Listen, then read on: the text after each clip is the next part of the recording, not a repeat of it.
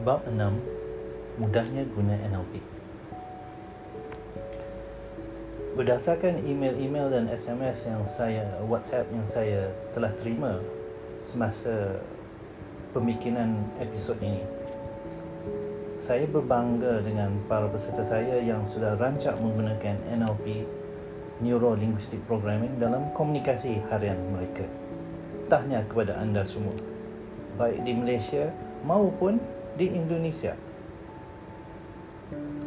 Dalam episod ini pula, saya akan menolong anda melatih dan memahirkan lagi teknik-teknik NLP yang anda telah belajar setakat ini. Seperti, seperti mana yang saya selalu katakan kepada peserta-peserta program saya, setakat belajar tapi tidak berlatih adalah seperti anda ada kereta hebat tetapi tangki minyaknya kosong. Anda pasti teruja untuk mengetahui beberapa langkah yang saya amalkan bila saya berinteraksi dengan orang. Langkah-langkah mudah ini adalah seperti berikut. Baca, uji, padan, sedar, tindak, ulang. Saya ulang. Baca, uji, padan, sedar, tindak, ulang.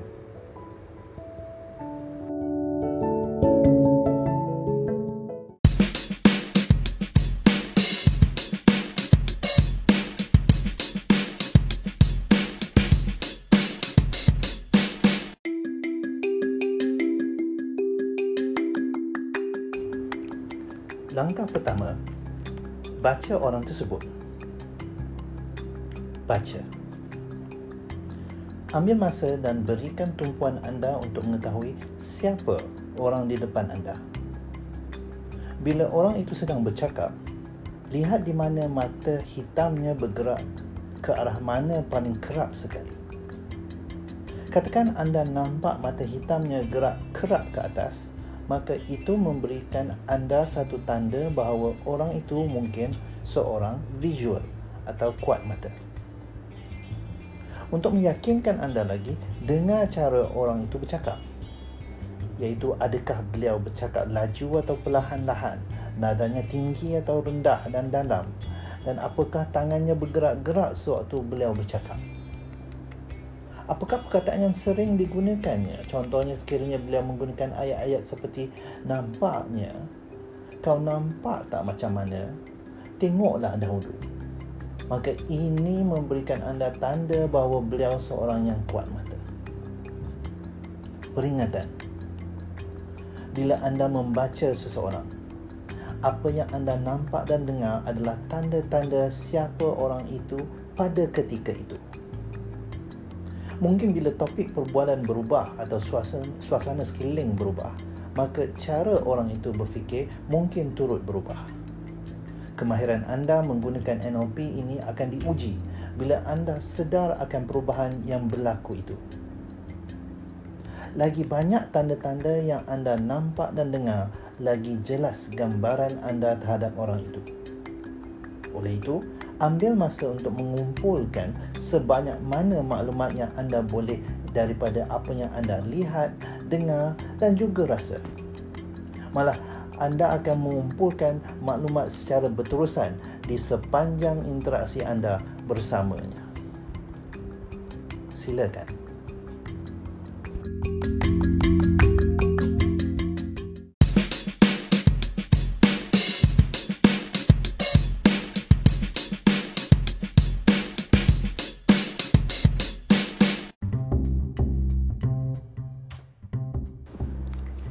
Langkah kedua, uji orang tersebut.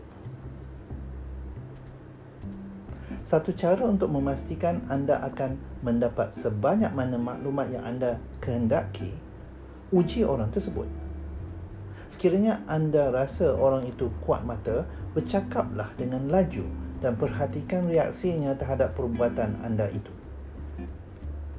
Sekiranya beliau menunjukkan reaksi yang beliau tidak selesa dengan anda, maka ia memberikan suatu tanda yang mungkin orang orang ini mungkin bukan orang kuat mata dan anda perlu mengubah cara anda bercakap dengannya. Sekiranya beliau menunjukkan reaksi selesa dengan anda, apa saja anda sedang lakukan pada waktu itu adalah berkesan dan perlu dipertingkatkan lagi. Peringatan. Anda perlu pasti tentang maklumat yang anda dapat supaya anda menggunakan teknik komunikasi yang tepat bersamanya. Anda perlu juga sedar bahawa seorang boleh mengubah cara pemikirannya sekelip mata. Oleh itu, apa yang penting ialah apa yang penting ia apakah cara pemikiran orang itu pada sebahagian besar masa beliau bersama anda. Silakan.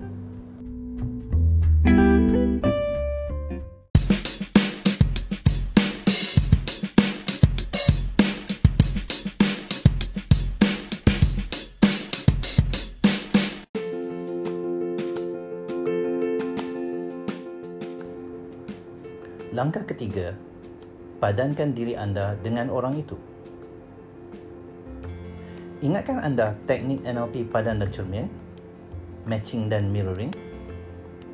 Padankan diri anda sebanyak yang mungkin dengan orang itu. Padankan diri anda dengan bahasa badannya, raut wajahnya dan suaranya. Cari sebanyak mana persamaan anda dengannya dalam perbualan anda bersamanya peringatan. Lagi banyak persamaan yang anda wujudkan dan tonjolkan kepadanya, orang itu akan cepat berasa selesa dan menganggap anda sebagai seorang yang menarik dan boleh dipercayai.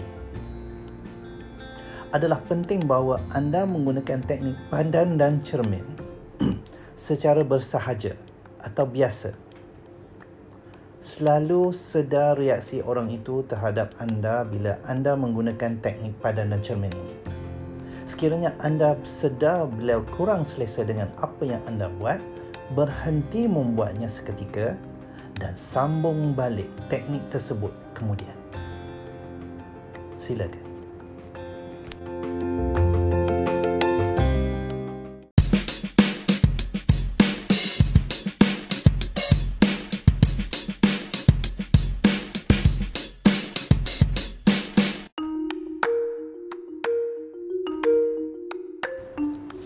Langkah keempat, sedar apa yang sedang berlaku.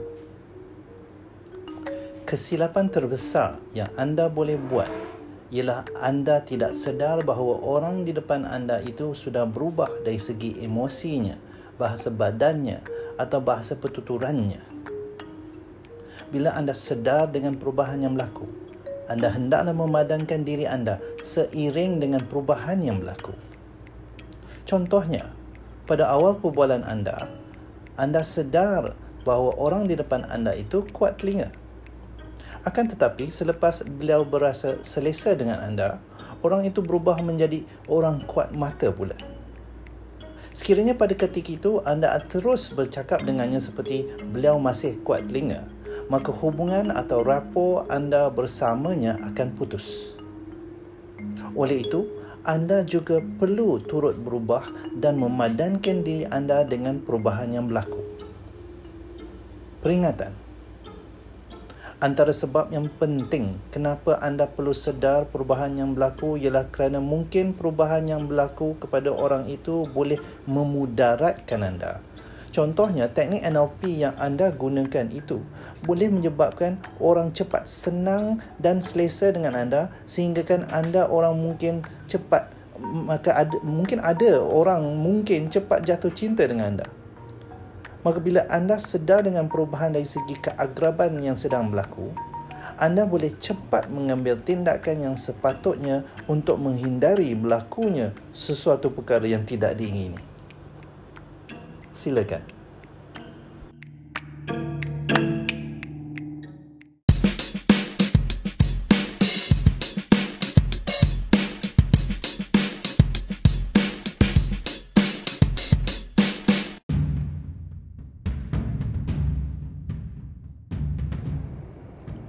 Langkah kelima, mempengaruhi orang tersebut. Tindak yang saya maksudkan di sini ialah di mana anda mula mempengaruhi orang tersebut untuk tujuan-tujuan yang anda sudah tentukan. Contohnya, anda ingin orang itu membeli barang atau perkhidmatan anda. Atau anda ingin menjual sesuatu pendapat atau idea kepada bos anda. Atau anda ingin memastikan anak-anak murid anda melakukan kerja rumah mereka. Di peringkat tindak ini, bahasa memainkan peranan yang penting dalam mempengaruhi seseorang secara halus, yakni tidak ketara. Malah saya telah banyak menggunakan bahasa NLP di dalam penulisan saya malah dalam episod mudahnya guna NLP ini. Fikirkanlah, apakah sebenarnya yang menyebabkan anda lebih bersemangat untuk membaca ruangan uh, ruangan dalam uh, buku saya mudahnya guna NLP atau mendengar secara bersemangat episod mudahnya guna NLP ini dan melaksanakan setiap pelan tindakan yang saya senaraikan? kita akan mendalami NLP dari segi penggunaan bahasa di episod seterusnya. Saya pasti anda akan sedia membacanya dan mendengar episod-episod yang akan datang. Silakan.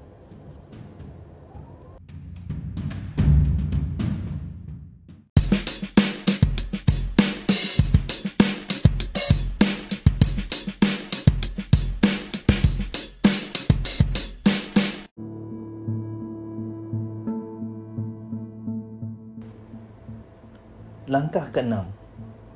Ulang proses 1 hingga 6.